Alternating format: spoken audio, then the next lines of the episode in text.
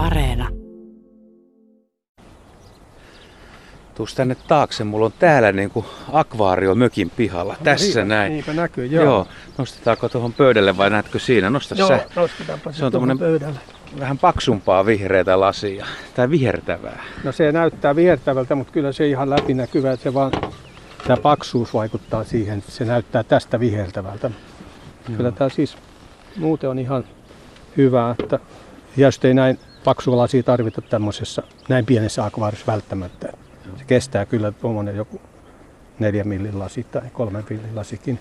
Mä en muista, mistä mä oon tän aikoinaan hankkinut, mutta sain aika edullisesti. Ja mä ajattelin, että kun mä kuskasin tätä kuitenkin välillä rannalla mukana, että olisi vähän paksumpi ja vahvempi, että se kestää Joo, eikä hajoa. Ja jotain siellä on, mutta tota, siinä on aika monta kalaa, rapua, simpukkaa ainakin yritetty kuvata. No joo, tuo on sinänsä ihan hyvä mallinen, pitkänomainen ja sitten melko kapea. Että se kala, kala tai eläin saadaan to, pysymään tuossa aika lähellä etulasia. Että yleensä on aika tärkeää, että se on, on lähellä etulasia se kuvauskohde, koska, koska lasi aina vähän taittaa tuota päivänvaloa tuonne veteen. Jos se kala on hyvin pitkällä, niin sitä ei, sitä ei pysty niin saamaan täysin teräväksi sitä kuvaa Joo. mitä lähempänä etulasia, sitä terävämpi siitä kala, kalasta tai kohteesta tulee. Onko sulla tämän kokoisia akvaarioita? Tiedän, että sulla on vähän kaiken kokoisia. No niitä on ollut. kaiken kokoisin. Suurin on tällä hetkellä mulla, siis tämmöinen kuvausakvario on, on, se on 90 senttiä pitkä ja, ja sitten se on semmoinen syvyydeltään noin 40 senttiä. Et siinä nyt tässä, no viime kesänäkin kuvasin siinä kotimaisia kaloja, särkiä ja lahnoja ja ahvenia ja simppuja. Et siihen jo mahtuu vähän isompikin kala, kala sitten semmoiseen akvaarioon. Joo, mä huomannut, että tämmöinen on vähän liian pieni, että jos sulla on tuommoinen 2-30 senttinen kala, niin se on aika nopeasti niin kalan, kalan nokkaan tuossa lasissa kiinni. Niin, joo, se on. Ja sitten nuo sitten takalasin reunat sitten yleensä tulee kuvaa, että, että kyllä se pitäisi olla vähintään kaksi-kolme kertaa sen kohteen pituinen se etu, etulasin mitta. Ja silloin siinä on vähän enemmän niin pelivaraa sitten. Se kala saa vähän liikkuakin siinä, ettei se heti törmää sinne vastakkaiseen seinään. Joku ehkä luulee, että kalojen kuvaaminen on helppoa. Että otetaan akvaario, hankitaan jostain kala, pannaan vettä ja otetaan kuva, mutta se ei kyllä ole tällaista. No se, se ei, ei ole lainkaan sellaista, että kyllä ensinnäkin kun kala tuodaan sinne akvaarioon, niin, niin se pitäisi nyt antaa rauhoittua aika pitkään, muutama tunni tai jopa päiviäkin niin, että se tavallaan sopeutuu siihen ympäristöön, että se, koska al, alun perinhän kala poukkoilee siellä akvaariossa ja sitten se yleensä pyrkii menemään johonkin nurkkaan. Ja silloin sitä on aika mahdoton kuvata tai tulee sitten se nurkkakin kuvaan. Sanotaan nyt jos kuvataan ihan normaalisti vain jotain kalalajia, niin, niin kyllä siitä saa aika monta kymmentä otosta ottaa ennen kuin yksi niistä on semmoinen kohtuullisen hyvä. No miten sulla sä oot kuvannut tosi paljon, varmaan Suomessa eniten kaloja ja akvaariokuvia, niin miten toi akvaarion sisustaminen, mitä, minkälainen projekti se sulle on? Eli maskeeraaminen siihen luonnontilaan. No niin, tietysti mä pyrin saamaan mahdollisimman luon, luon, luonnonmukaisen ympäristön siihen akvaarioonkin.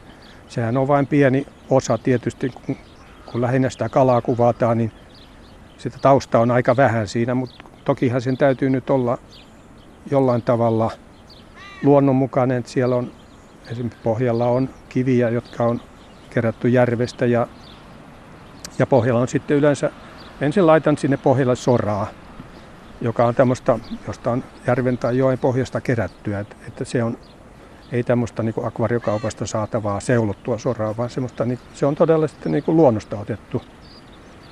Ja sinne sitten yleensä rekvisiitaksi kiviä, myöskin joku tämmöinen veteen uponnut juurakon osa tai, tai pieni kanto, jos se mahtuu akvaarioon. Tai kaikkea semmoista, mitä, mitä sen kalan elinympäristö voi olla. Tietysti sitten Suomessakin on vesikasveja, niitäkin käytän kyllä aina tarpeen mukaan sitten kerään, jos on mahdollista, niin kerään erilaisia vesikasveja sinne. Tuommoisen, jos tekee huolimattomasti ja sinne tulee mutaa tai muuta, muuta maaperää mukaan sieltä pohjasta, niin siitä sameutuu se vesi ja pitää taas odottaa aika pitkän aikaa. Sitten kun kala heilauttaa, niin tota, se on taas samea No joo, vesi. kyllä siis se niin luonnonmukaista pohjaa ei voi, ei voi siis mutapohjaa ei kannata akvaarion laittaa. Että se, se on tietysti semmoinen vaikea asia, mutta aina, aina minulla on akvaariossa myöskin suoratin. Eli se koko ajan kierrättää sitä akvaariovettä ja suorattaa sieltä niitä pieniä hiukkasia, joita aina kuitenkin sinne akvaarioon kertyy ja pohjallekin, mutta kuitenkin kun se suoritin on päällä jatkuvasti ja sanotaan, että kun se akvaario rakennetaan, niin suoritin on päällä siellä pari-kolme päivää ja silloin se vesi kirkastuu niin kuin parhaimmilleen. Ja sitten tuodaan kalat ja annetaan niiden olla vielä siellä päivä tai kaksi mielellään jos suinkin on aikaa, niin sen jälkeen kun ruvetaan kuvaamaan, niin sitten voi olettaa, että saa jo hyviä kuvia. Nämä on nyt kullanarvoisia vinkkejä niille, jotka haluaa joskus kaloja tai akvaariokuvia ottaa. Entäs sitten, kun tämä tilanne on tavallaan valmis, niin millainen objektiivi, eli kuinka pitkältä ja miten tuo salaman käyttö ja sen, ne, jotka on ottanut kuvia, tietää, että heijastuksia tulee koko ajan, että siellä on tosi paljon haasteita ja vaikeita ja suuri osa kuvista menee pilalle. Mutta onko sulla No joo, se on haasteellista. No vielä voi sanoa sen verran, että akvarion taustakin pitää jotenkin maisemoida. Hyvä, hyvä tausta on siellä akvarion takana, ei ihan siinä takalansissa kiinni. Se voi olla joku kartonki tai pahvi, joka on tumma, tummahko vihreä tai sinertävä. Se on aika hyvä taustakaloille. Tai, tai sitten on nykyään olemassa tämmöisiä akvariokaupassa myytäviä kivikkotaustoja, jotka on, jotka on ihan luonnonmukaisen kivikon näköisiä. Et siitä saadaan monelle kalalle hyvä tausta myöskin. Et se taustakin on siinä erittäin tärkeä. Ja sitten jos, jos kuvataan salamavalolla, niin kuin nyt useimmiten on kuvattava, koska harvoin on niin kirkasta. Ulkona tietysti pystyy kuvaamaan ilman salamaakin, mutta siinä on sitten omat ongelmansa lasin heijastumisesta. Esimerkiksi siellä voi heijastua erilaisia kohteita, jotka tulee sitten näkyviin siihen kuvaan. Mutta silloin kun kuvataan salamalla, niin se pitäisi olla mielellään irti kamerasta. Tai sitä ainakin, että se kamera suuntautuu vinosti sinne akvaariota kohti.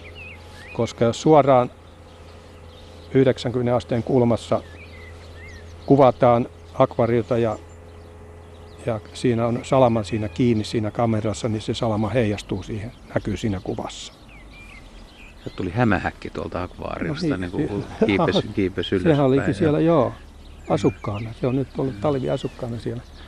No entäs otat se, kuinka, kuinka, kuinka lähellä sulla suurin piirtein on tuota, kamera?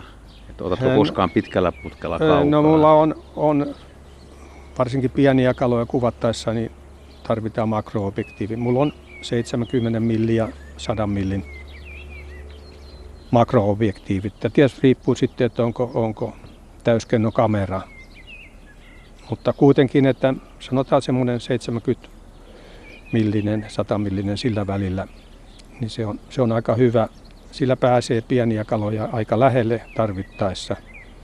Ja suuria kaloja sitten otetaan kohtuullisen matkan puolen metrin, metrin päästä siitä akvaariosta. Mutta nimenomaan eh, joku tämmöinen kuitenkin vähän pidempi polttoväli, että koska laajakulmassa sitten taas yleensä ne akvaarion reunat tulee ikävästi näkyviin. Että kun otetaan tuommoisella tele, teleobjektiivilla, niin pystytään sitä aika hyvin rajaamaan se kala siitä ympäristöstään mulla kun kuvasin, kuvasin suomalaisia kaloja, niin mulla oli semmoinen periaate, että kalan pitää päästä takaisin järveen tai mereen ja aika hyvin se onnistuki. Ja tota, tuli mieleen, että onko sun mielestä niin kuin tiettyjä lajeja, mitä on helppo kuvata? Mitkä on semmoisia, mitkä nopeasti asettuu tai käyttäytyy? Tai jotenkin vaan, että ylipäätään myös se on helppo tarkentaa, että kuvaus toimii? No tietysti pohjakalat ovat kiitollisimpia kuvattavia, olkoon se sitten joku simppu tai, tai, tai made tai joku tällainen, joka enimmäkseen elää pohjalla. Niin siinä, siinä voidaan niin rajata se kuitenkin se kuvaustapahtuma sinne pohjalle. Jos on taas sitten joku särkikala, niin sehän voi liikkua pinnalta pohjalle ja ees taas, että ne on haastavampia kuvattavia. Mutta kyllä nyt joku vaikka ihan särki tai salakka tai mutukin, kun se saa olla akvariossa vähintään muutaman tunnin, niin se aika hyvin jo sopeutuu siihen ympäristöön ja silloin se ei enää poukkoile ympärissä, että silloin se on suht hyvä saada kyllä sopivasti siihen kameran eteen. Jos saatat ylhäältä päin kuvia, eli ei, ei sivusta, niin pannaanko silloin akvaarioon vähän vettä ja saadaan niin kuin ylhäältä alaspäin suoraan, jos vaikka olisi kampela, mikä kuvattaisiin näin päin?